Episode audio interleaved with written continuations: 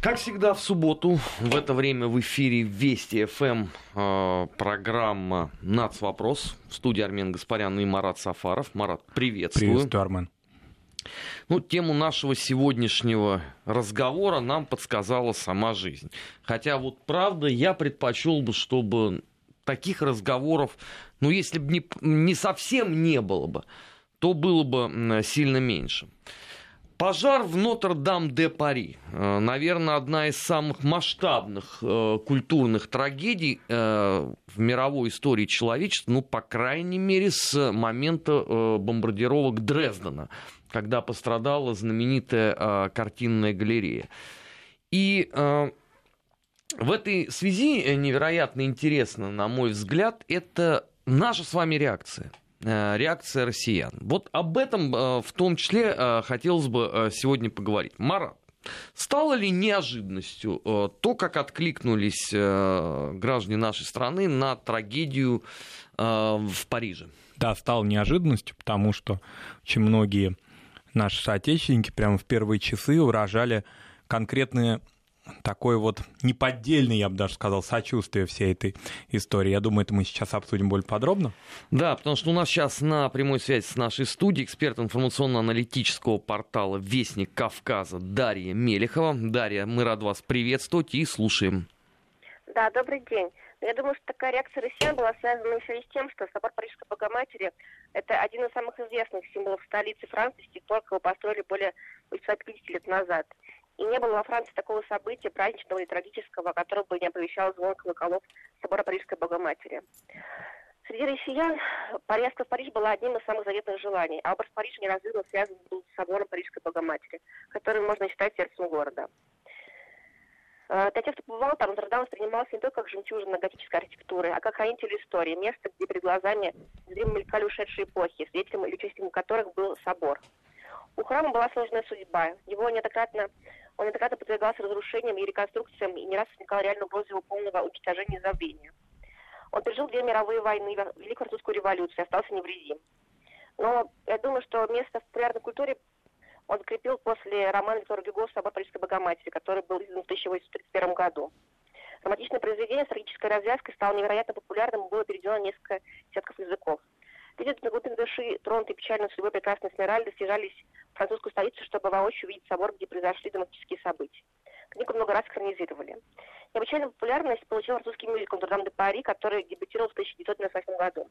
Он попал в книгу рекордов Гиннесса как самое успешное музыкальное произведение. И этот мюзикл был переведен на русский язык и был очень популярен в России, как никакой другой мюзикл. Популярность Нотр-Дам также объясняется не только его уникальной архитектурой. Это еще место, где совершали паломничество миллионы христиан. В Нотр-Дам де Пари хранился гвоздь, которым был прибит к кресту Иисус Христос, часть самого креста. Нотр-Дам венец, в котором Иисус Христос отходил на место своей казни. Также там находился один из самых больших в мире органов, состоящий из одних тысяч труб. И еще там хранился икона Владимирской Богоматери, которую собору подарил святейший патриарх Алексий II во время своего визита в Париж в 2007 году. Представители Русской Православной Церкви при Совете Европы и Евросоюзе, представитель Русского храма всех святых Страсбурга, игумен Филипп, выразил уверенность в том, что многие православные христиане испытали боль в виде кадры пожара Парижского собора. По его словам, это древний собор, и он стоит на еще более древних основаниях, которые восходят к временам принятия христианства Франком в V веке. Можно сказать, что это и православная святыня тоже. Парижский Нотр-Дам воспринимался как нечто живое. Это было не просто здание. И там веками совершалась молитва. Спасибо большое.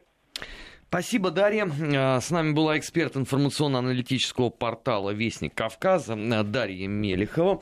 Марат, я прервал э, в самом начале, поэтому сейчас вот с чистой совестью возвращаю слово. Да я, собственно, с Дарьей полностью согласен в том смысле, что вот этот миф о соборе, в том числе у а, тех людей, которые не были в Париже, не посещали его, он, конечно, благодаря массовой культуре во многом сформировался. Благодаря тому, что так или иначе все читали или роман Виктора Гюго, или экранизации, или видели мюзикл. Я не очень думаю, что, собственно, религиозная тема, о которой Дарья сейчас сказала, она вообще была известны очень многим нашим соотечественникам, в том числе вот эти страницы, собственно, такого православно-католического диалога. Я думаю, Я что, думаю это что это только выцерковленным людям, да. либо людям с энциклопедическими познаниями да. вообще в области литературы и искусства. Да, то, что патриарх Московский Сервис Алексей II побывал с визитом пасторском в Париже в 2007 году преподнес а, список иконы Владимирской Божьей Матери. Это, в общем, в церковной среде известно, но не это, очевидно, вызвало вот такое сочувствие. Здесь скорее вот такое сочувствие о мечте, которая, может быть, для кого-то была еще недостижимой, действительно а, было было в планах такой, да, присутствовал в планах посетить Париж. А теперь уже очевидно, что для нашего поколения вот он будет каким-то другим, да, он, этот собор, он и город, он был вот таким, но теперь уже очевидно, что его облик, его образ изменится. Но в то же время мне было интересно наблюдать за тем, что очень многие люди, которые а, так рьяно, значит, отстаивали свой третий путь развития. Марат, вот я на секундочку, да. я прерву, я просто тут вспомнил, что э, ведь в 1842 году собор, ну, по формальному признаку пересобрали заново. И я что-то вот не помню стенаний даже у нашей там гиперлиберальной общественности той эпохи, группировавшейся вокруг известных литературных журналов, что Париж нынче не тот. Конечно. Дело в том, что тот облик собора, который мы сейчас утратили 15 апреля, это прежде всего 19 век, это не средневековая история. Почему а, такой был грандиозный пожар? Ну, теперь уже можно говорить, прошло несколько дней, уже есть определенная информация. Прежде всего сгорели деревянные конструкции, которые именно и были а, материалом реконструкции так называемой достаточно, ну такой, я бы не сказал варварской, но очень и очень а, вольной, которую осуществили в XIX веке. Там же ведь даже свинец использовали в результате, когда сейчас происходил пожар, пожар был очень токсичный. Вот это весь образ, который ну, так или иначе, соотносится с серединой XIX века. Это ни в коей мере не средневековая история. Так вот, возвращаясь к нашим соотечественникам, у которых часто был такой третий путь некий, не европейский, не восточный, вот какой-то вот свой, а вот теперь выяснилось, что многие из них, значит, начали стенать о, о гибели европейской цивилизации. Для меня это было очень интересно. Особенно тех а, наших соотечественников, послушателей, почитать, которые себя такими прогрессивными, значит. А их не смущает, что книги э, «Закат Европы» Освальда Шпенглера, ну, чуть, по-моему, побольше, чем сто лет? Вот. Старик Шпенглер все заранее написал. Я не понимаю, почему они рыдают сейчас? Вот они рыдают сейчас. Они, собственно, считают, что это а, такое символическое завершение европейской истории, ну а некоторая часть общественности, тоже прогрессивной, а, начала стенать о закате постсекулярной, или как теперь модно говорить, постхристианской Европы. Да?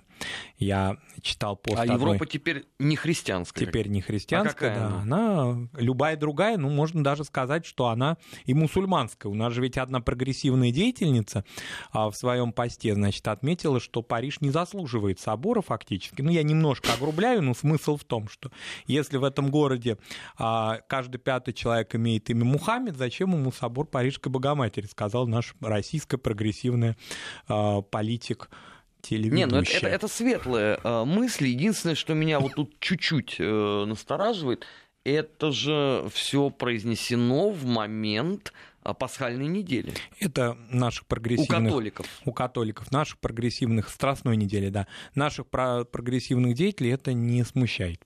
Нет, их смутило только то, что это вот такое совпадение произошло. То есть высказываться на эту тему на Страстной неделе католической, это все нормально. Здесь нет по их мнению, ущемление прав верующих или их оскорбление.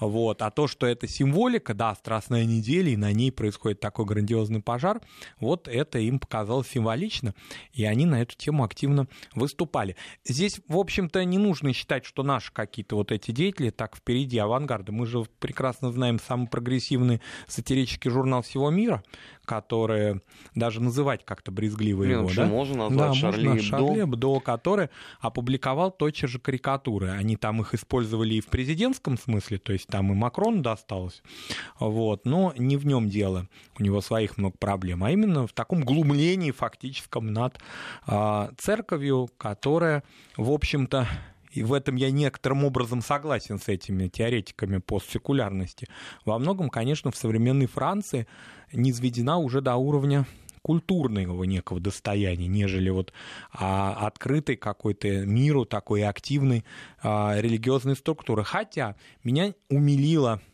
почти так вот, ну, практически редко можно такое встретить в западноевропейском городе.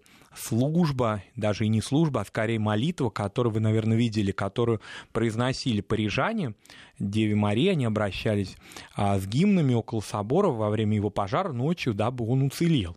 Это было так непривычно, это можно увидеть, не знаю, там где-нибудь в Честахове в Польше, там, я не знаю, в Венгрии, может быть, да, но ни в коей мере не в этой части Европы. Я единственное не понял, а что они э, теперь заговорили о том, что э, церковь во Франции обрела, ну, условно, статус некой части культурного общества.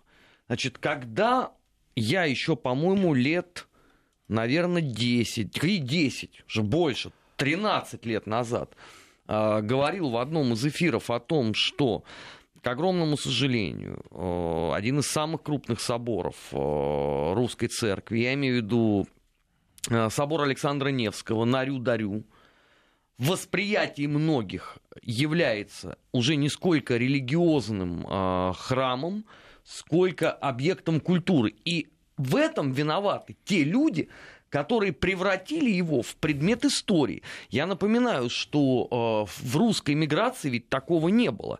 И это сделали вот эти вот ясноликие наши люди э, в 90-х и в начале нулевых годах, э, годов, э, когда они рассказывали о соборе Александра Невского вообще в полном отрыве от э, религиозной жизни там. Ну, еще здесь надо прибавить к тому, что собор этот утратил давно связь с Русской Православной Церковью, он находился не в ее юрисдикции, это тоже очень важно. Но он не у РПЦЗ был, он, да, он был у Евлогии. У Евлогии, да, и в результате, ну, фактически со сменой поколений вот эта реальная церковная жизнь, живая церковная жизнь, она, конечно, здесь прервалась, а когда хлынул поток наших туристов а, уже в начале 90-х годов свободных, в Париж, то, конечно, они стали это воспринимать скорее не как приходскую, они, собственно, и не были его прихожанами, да, не как святыню, а фактически как музей. Кстати, там свои сложности из-за того, что все-таки он и музей не музей, и храм не храм, то в результате очень многие, я знаю, много откликов моих знакомых, которые специально приходили туда, он был закрыт, например. Ну, это не единственная тоже у нас история. У нас э, ровно то же самое, это, по сути, с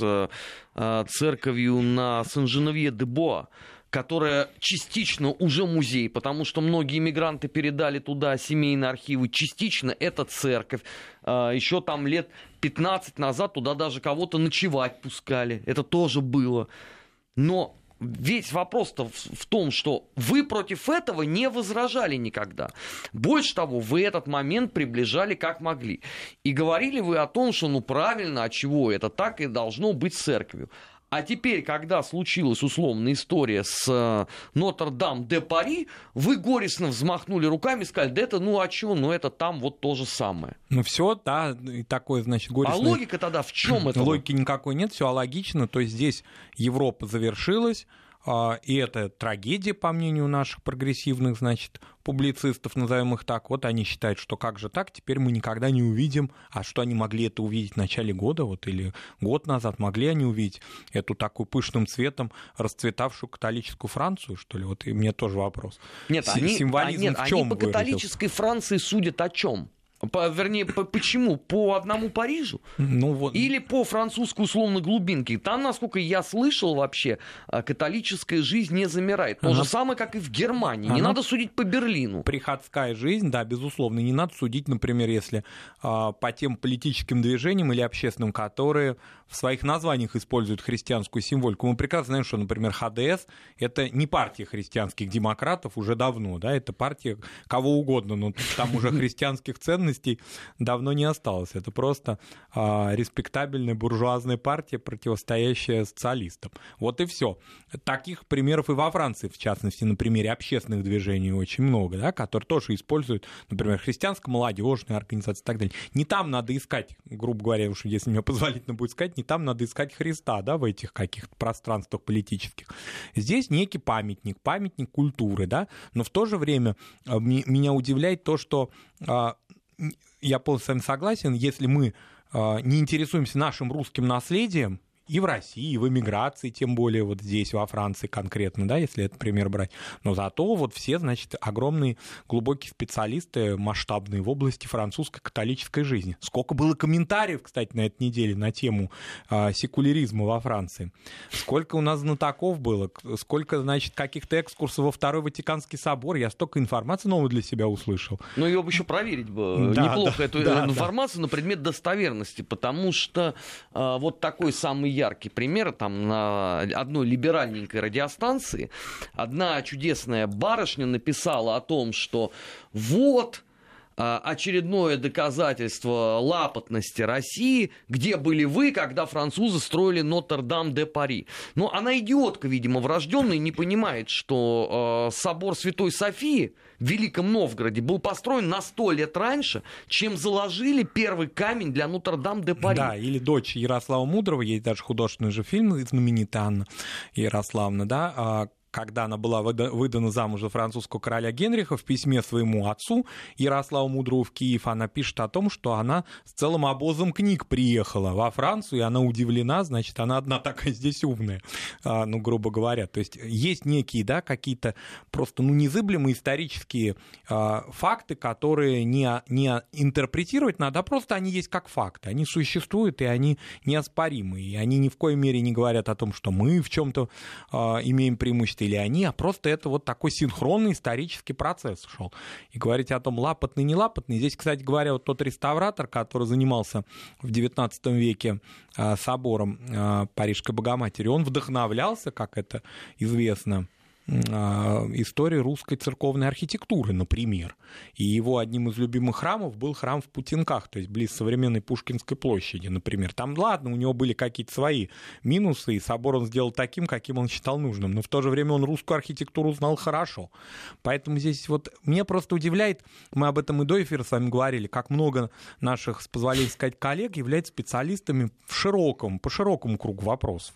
Вот есть какой-то инфоповод, и они, значит, прекрасно могут могут нам дать какую-то глубокую информацию. Теперь Причем сегодня они все католики. Теперь они католики, а, да. Когда э, бомбили Пальмиру, они все были знатоками глубокой э, религии в Сирии. Всех ветвей причем религиозных. Да, причем путая алавитов и оливитов. Ну, это Не, так ну по это, это уже мелочи. Это, это, это у них вечная история, да. При том, что в этой путанице они, значит, мало того, они связывали эти названия с политическим режимом сирийским. Это такая путаница, которая могла повлечь, если бы они были обличены властью, какие-то и политические последствия. Ну, слава богу, они власть не обличены, поэтому просто вот ошиблись немножко в слове. Но, возвращаясь к католической истории, еще интересная тема. Ведь эти люди, которые так рьяно все это комментируют, они себя провозглашают, я имею в виду наших соотечественников, а, ну, такими людьми, которые отстают интересы свободы, меньшинств различных религиозных в том числе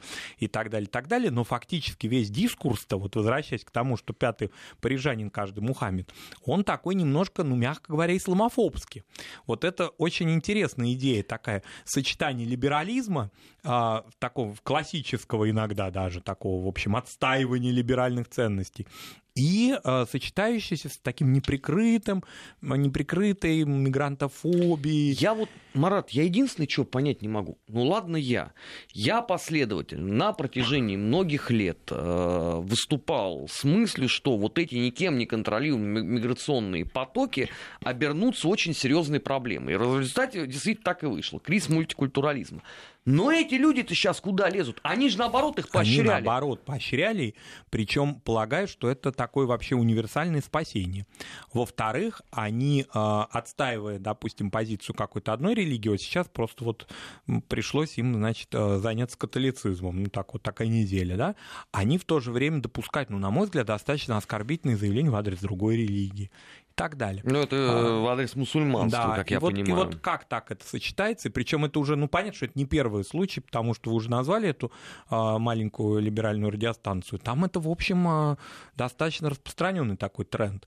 А, если послушать очень многих таких достаточно, а, ну, скажем так, специализирующихся на этой теме. То есть фактически из ряда э, в ряд каких-то конкретных случаев, только нужен инфоповод, эта тема повторяется. Я единственное, что никак вот То же самое касается, кстати, армян и православия, который, если подвернется под руку, тоже может быть обличено. Но это, видимо, на следующей неделе. Ну... Я же вот ровно-то об этом и говорю.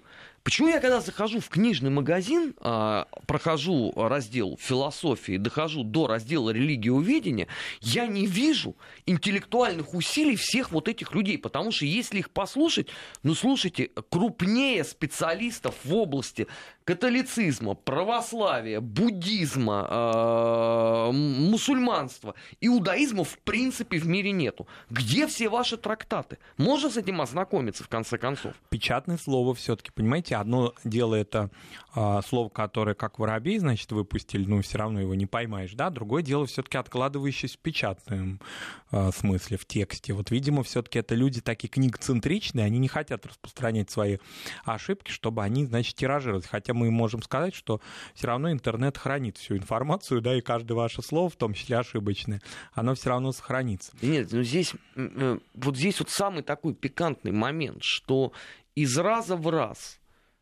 вам наглядно показывают вашу собственную некомпетентность во всех этих вопросах.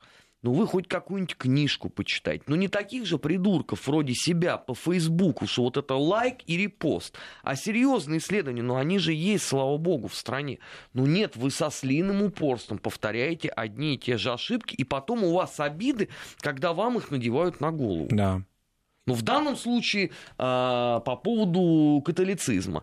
А, скоро а, будет православная Пасха, соответственно, все станут крупными специалистами в области традиционной для России религии. Я подозреваю, что мы много чего нового еще услышим по поводу церкви в 20 А у нас же прекрасные все историки Русской Православной Церкви еще, ведь они же, многие товарищи у нас специализируются на разных сюжетах Русской Православной Церкви, особенно на сюжетах, связанных с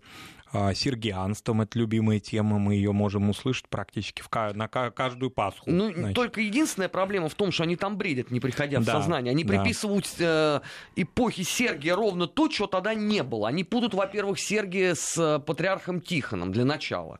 Потому что анафема это была во время Тихона. Это была во время Тихона, а во время Сергия была напротив, был напротив сближения. Пусть оно было вынужденное, но оно было, и, в общем, церковь впоследствии никогда не отрекалась от Собственно, за это-то Сергий анафем анафемствовал э, Синод э, РПЦЗ. Да, и произошло вот это разделение, да. Соответственно, эту тему... Окончательное, Марат, потому что до этого был еще Крыловацкий да, собор, Крыловацкий. потому что нам потом напишут, вот вы тоже, значит, критикуя этих, э, там, допустили оговорку. Да. Поэтому мы уточняем, да. что это после Крыловацкого, после Крыловацкого собора. собора. Плюс, конечно, у нас специалисты большие по теме, связанные с восстановлением патриаршества в 43 году. Вот эти две, наверное, рубежные точки у нас очень часто обсуждаются в разных эфирах. Нет, ну еще есть, еще есть третья. Это большевики против русской церкви. Это 37-й, у них почему-то все начинается. То есть, что творилось в 19-м, их не волнует. У них почему-то все началось в 37-м году. Я не, не понимаю вот эту вот э, шкалу да. поделения. Ну, это ладно, это уже их собственная история. Э, программа «Нац. Вопрос» в эфире э, Вести ФМ. Эм. Соответственно, сейчас у нас новости. Сразу после этого мы вернемся и продолжим. Не переключайтесь. Нацвопрос. О чувствительных проблемах. Без истерик и провокаций. 16 часов 35 минут э, в Москве. В эфире Вести ФМ. Программа «Нацвопрос». Армен Гаспарян и Марат Сафаров. Беседуем мы сегодня э, как инфоповод э, пожар в Париже с Нотр-Дамом де Пари. Ну и вообще вот та реакция, которая последовала в России по этому поводу. Меня вот э, заинтересовал момент. Вот общеизвестно, что мы всегда с глубокой такой вот, с глубоким неравнодушием относились абсолютно к любой трагедии, где бы она ни происходила. Э, и носили цветы э, к посольствам, да, и пытались каким-то образом э, финансово поддерживать э, людей. Но вот то, что произошло на этой неделе, э, такой достаточно интересный момент. Москвичи несли цветы и деньги к посольству Франции. Деньги, соответственно, на восстановление. Но очень многие их за это стали критиковать. И повод они нашли вот как мне кажется, весьма показательные. И сказали, слушайте, а что вы вот, э, например, деньги не переводили э, в Пальмиру? Или, например, почему вы не переводили деньги сербам? Или почему вы не э, поддерживаете условно там э, храмы э, в Донецке или в Луганске?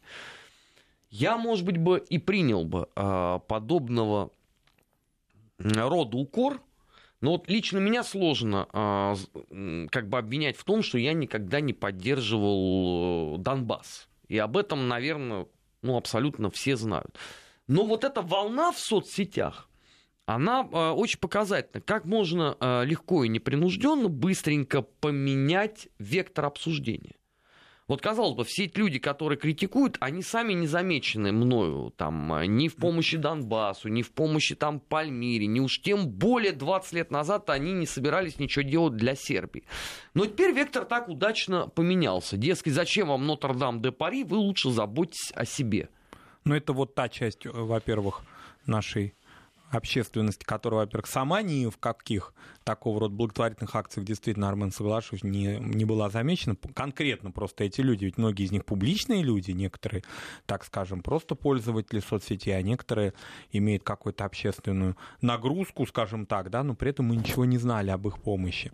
Во-вторых, я думаю, что здесь играет роль некое, некое такое ерничество этих людей на тему того, что как же так, мы, вы, значит, имеется в виду значительная часть населения, имели какие-то, значит, претензии к европейским государствам, и к европейской политике. А теперь... А мы сейчас их да, имеем. Они никуда мы не сейчас. А теперь, значит, поддержите. А мне вообще кажется, что это разговор ни о чем. Здесь речь-то идет не о политическом событии. Это достояние мировой культуры. Да, искаженной реставрации. Мы теперь это поняли. И кто до этого это знал, знали, безусловно, об этом. Да, может быть, чрезвычайно раскрученные там в последние десятилетия благодаря массовой культуре. Это все понятно.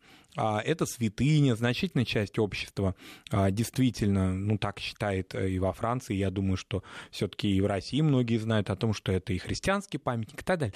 Это вообще никакого не имеет отношения к нашим а, каким-то разногласиям в политической сфере. Поэтому мне кажется, что здесь вообще сравнивать ситуацию с храмами, можно сюда добавить и реставрацию, необходимость продолжения реставрации храмов внутри нашей страны, их защиту, и не только храмов, но и вообще архитектурных так, памятников. Одну секундочку секундочку, все эти люди категорически на протяжении последних 20 лет выступали против того, чтобы государство оказывало э, финансовую поддержку церкви. церкви да. Я напоминаю, что не далее, как месяц назад, у них была очередная масштабная истерика по поводу Исаакиевского собора.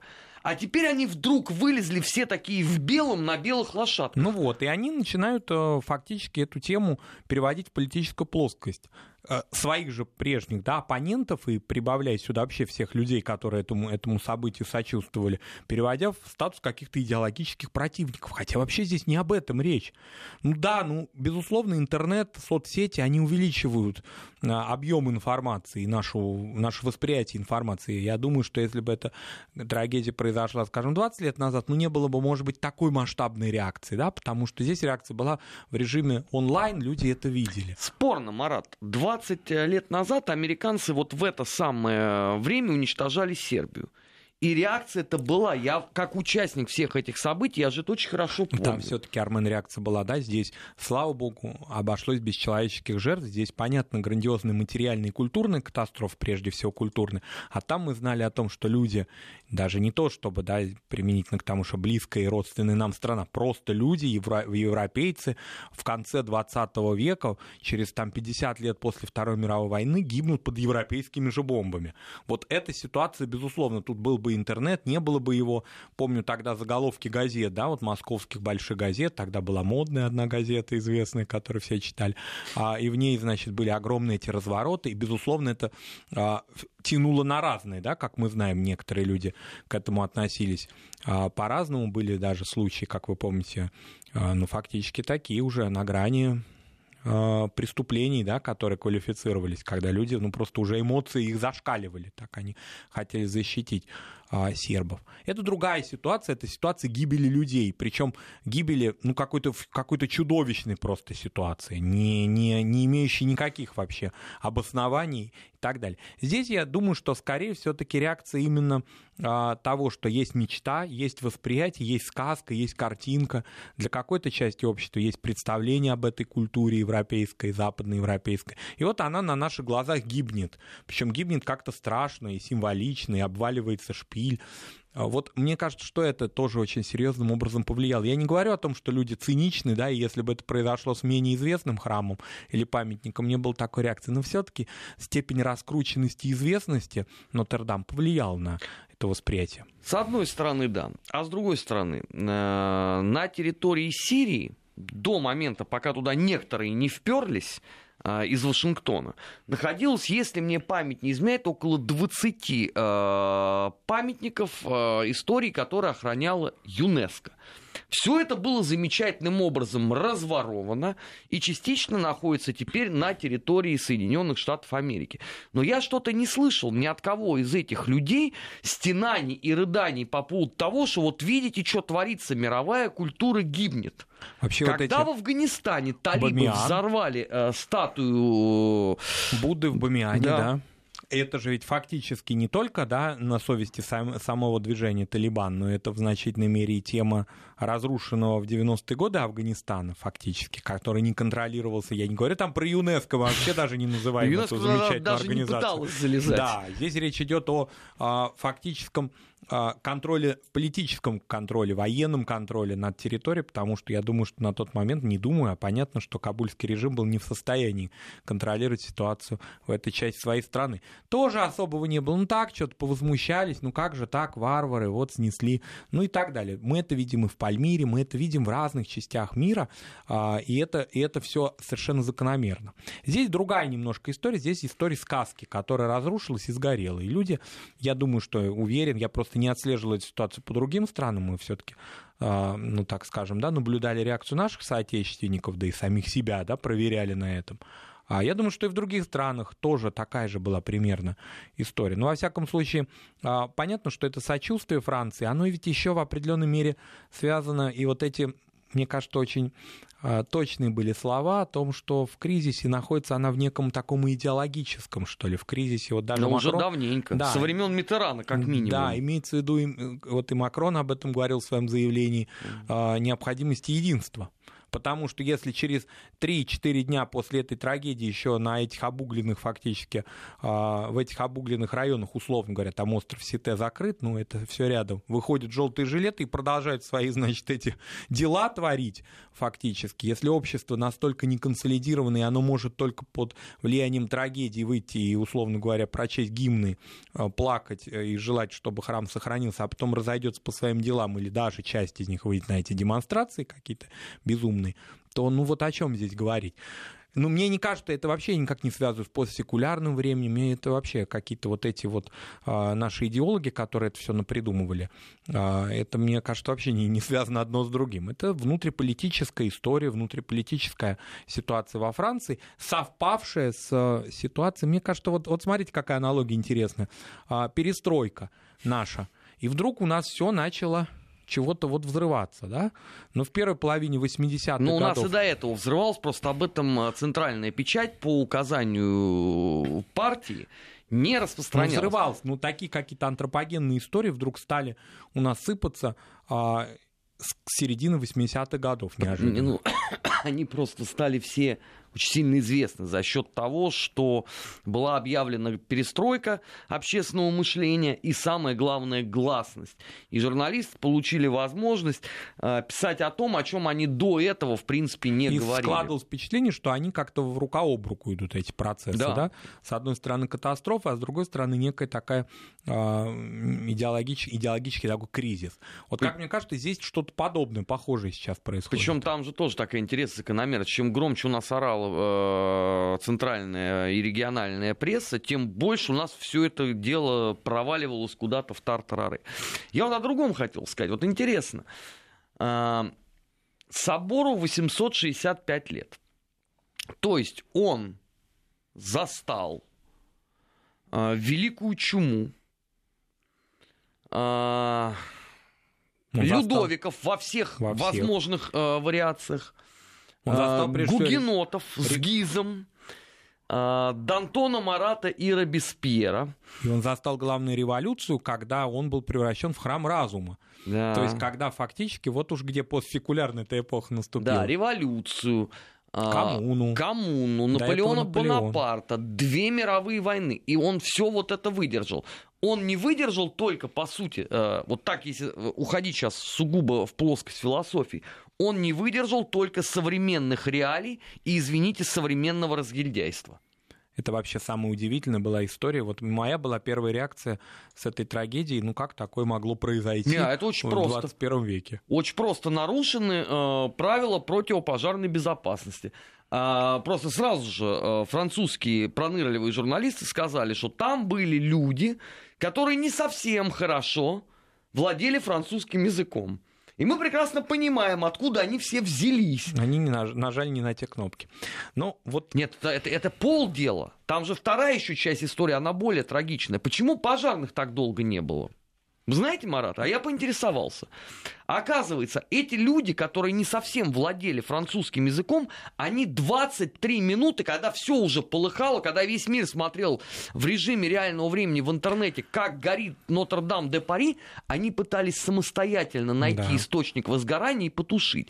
К исходу 23 минуты они убедились, что для этого их мозгов не хватает, и стоит все-таки позвонить. Да. Вот они, роковые мгновения. И плюс к этому еще, несмотря на то, что желтые жилеты у нас имеют традицию выхода по субботам, э, тем не менее определенные, как это говорилось, в прессе французской определенные ограничения движения в центре Парижа, они сохраняются. И в результате многие а, те, значит, специальные службы, которые должны были беспрепятственно приехать, не приехали. Но вот, вот такая ситуация, вот некого такого стечения кризисных обстоятельств сразу, всех сразу, да, ну, ну у нас здесь, в Москве, может быть, это воспринимается исключительно вот с точки зрения того, что мы видим постоянную эту картинку желтых жилетов, постоянно эти погромы какие-то. Но они сейчас, вот в эти в минуты эти вполне минуты себе продолжается. Там черный блок уже свой появился. Да, уже 23 да, мы сегодня Да, спорили уже 23-я. какая 23 неделя продолжается. Ну как же это так? И, конечно, восприятие Парижа, которого на- мы воспитаны, да, на французской культуре, на французских фильмах, так или иначе, все-таки франкофония всегда у нас в стране была очень сильна, и среди наших деятелей культуры и так далее. Даже наполеоновские войны, как известно, Не привели- повлияли не повлияли, а никак. скорее даже наоборот, потому что а, какое огромное количество а, просвещенных французов к нам приехало нап- напротив после этой войны, да, и а, русская миграция, так или иначе связанная с французской культурой, иногда не воспринимавшие ее, да, ка- как-то пытавшиеся от нее отделиться и сохранить свою особость, а иногда во втором особенно поколении полностью интегрировавшиеся. Это родная и близкая нам культура, и и поэтому, безусловно, такое восприятие тоже а, здесь закономерно, такое вот именно душевное восприятие этой ситуации. Мне, кстати, оно очень порадовало. Не порадовала сама трагедия, понятно, да? Я имею в виду, а, порадовало восприятие наших соотечественников. То, что люди не замыкаются на своих внутренних каких-то делах и могут воспринимать мир шире и панорамнее, чем только нежели их повседневная жизнь. Меня еще один момент здесь очень сильно зацепил. Э, У нас ведь, э, что греха таить, случались страшные трагедии, связанные с пожаром. И всякий раз, что наша ясноликая общественность, что западная потешалась. Вот лапотные русские не способны наладить даже элементарное вот такое взаимодействие, где пожарные, почему все горит как спички и так далее, и так далее. Ну, я вправе был ожидать, что когда вот сейчас такая масштабная трагедия, они, наверное, что-нибудь скажут о себе по этому поводу. Но ничего подобного не произошло. То есть, ребят, у вас сгорел памятник мирового искусства. Может быть, стоит все-таки позадавать вопросы по поводу, кстати, коррупции в том числе. Каким образом все эти люди, которые плохо владеют французским языком, оказались задействованы в реставрации Нотр-Дам-де-Пари? Или каким образом все-таки такой справедливый вопрос, при том, что это а, собор христианской святыни, но тем не менее, каким образом расходуются средства, которые, извините, в этот храм платят туристы? Пилятся. Да. Судя Ну, по всему, очень а, активно. Насколько я помню, я могу сейчас немножко ошибиться в а, нескольких буквально там номиналах, но в принципе это около 10-11 евро сноса получает, значит, собор от туристов. Там, над, э, С ну, одного. Да, но не за вход в собор, а непосредственно за вход на колокольню. Ну, то есть, как бы, ну, музей, Ну, и плюс еще сувенирка, которая плюс там сувенирка. покупается. То есть, у него есть хороший бюджет. Э, и у него шла реставрация. И реставрация шла она в два этапа. Она еще в 90-е годы началась очень масштабно. Сейчас она продолжалась. И, может быть, слава богу, что она хоть велась. Благодаря этому значительная часть скульптурной в наследии этого собора, она была вывезена до пожара, и таким образом она сохранилась.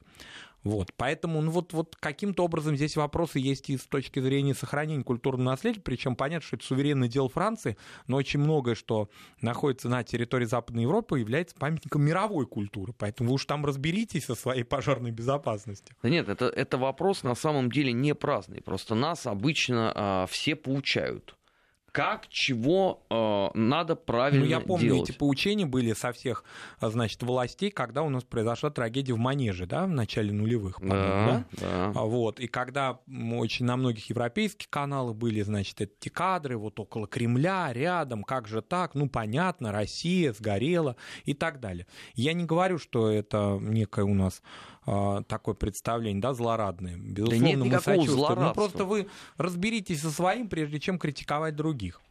Ну, а тем более, что это момент ведь э, истины, по сути, наступает. Ведь очевидно совершенно, что подобного рода контингент задействован совершенно точно. Ни в одном был только Нотр-Даме де Пари. Это часть системы. Может быть, э, стоит все-таки э, с этим разобраться, чем э, перекидывать условно ответственность на кого-то другого. Потому что я понимаю прекрасно, сейчас начнется замыливание этого вопроса. Благо, люди создали, в общем, достаточно хорошие предпосылки. Там отличились эти дебилоиды э, из банковой администрации Порошенко, которые начали говорить, вот вы там больше Зеленского принимаете, у вас еще и э, Елисейские поля загорятся. Понятно, что таким образом ты перенесешь акцент э, с, с одной проблемы на другую. Но ведь это общая беда.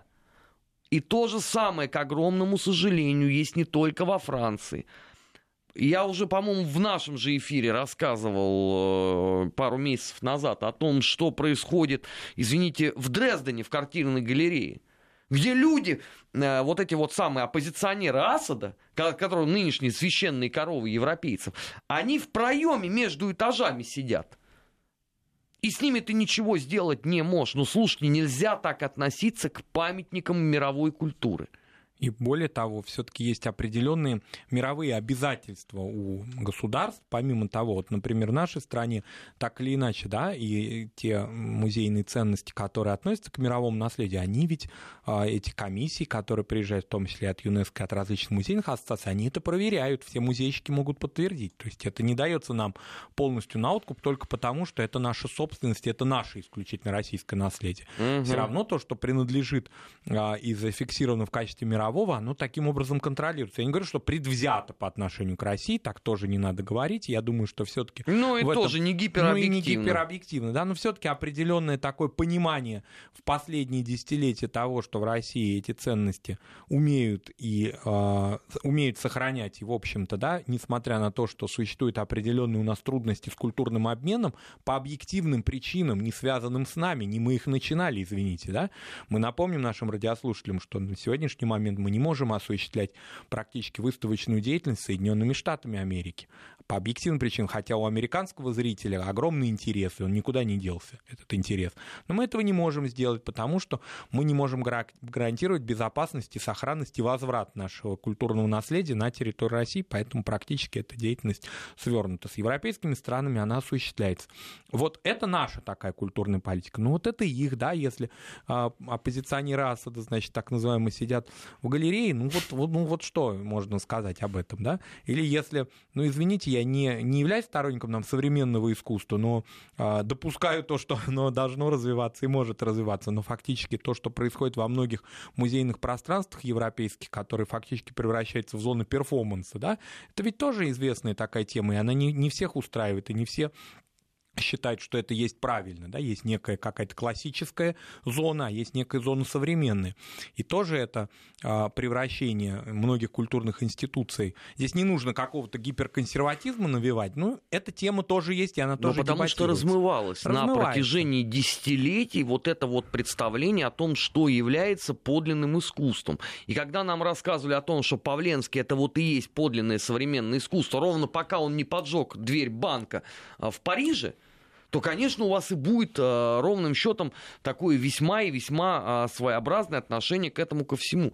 Просто нету, не бывает в жизни нерешенных проблем. Они никуда не денутся. Они просто скапливаются. Они скапливаются, и рано или поздно они очень больно будут бить вас по затылку.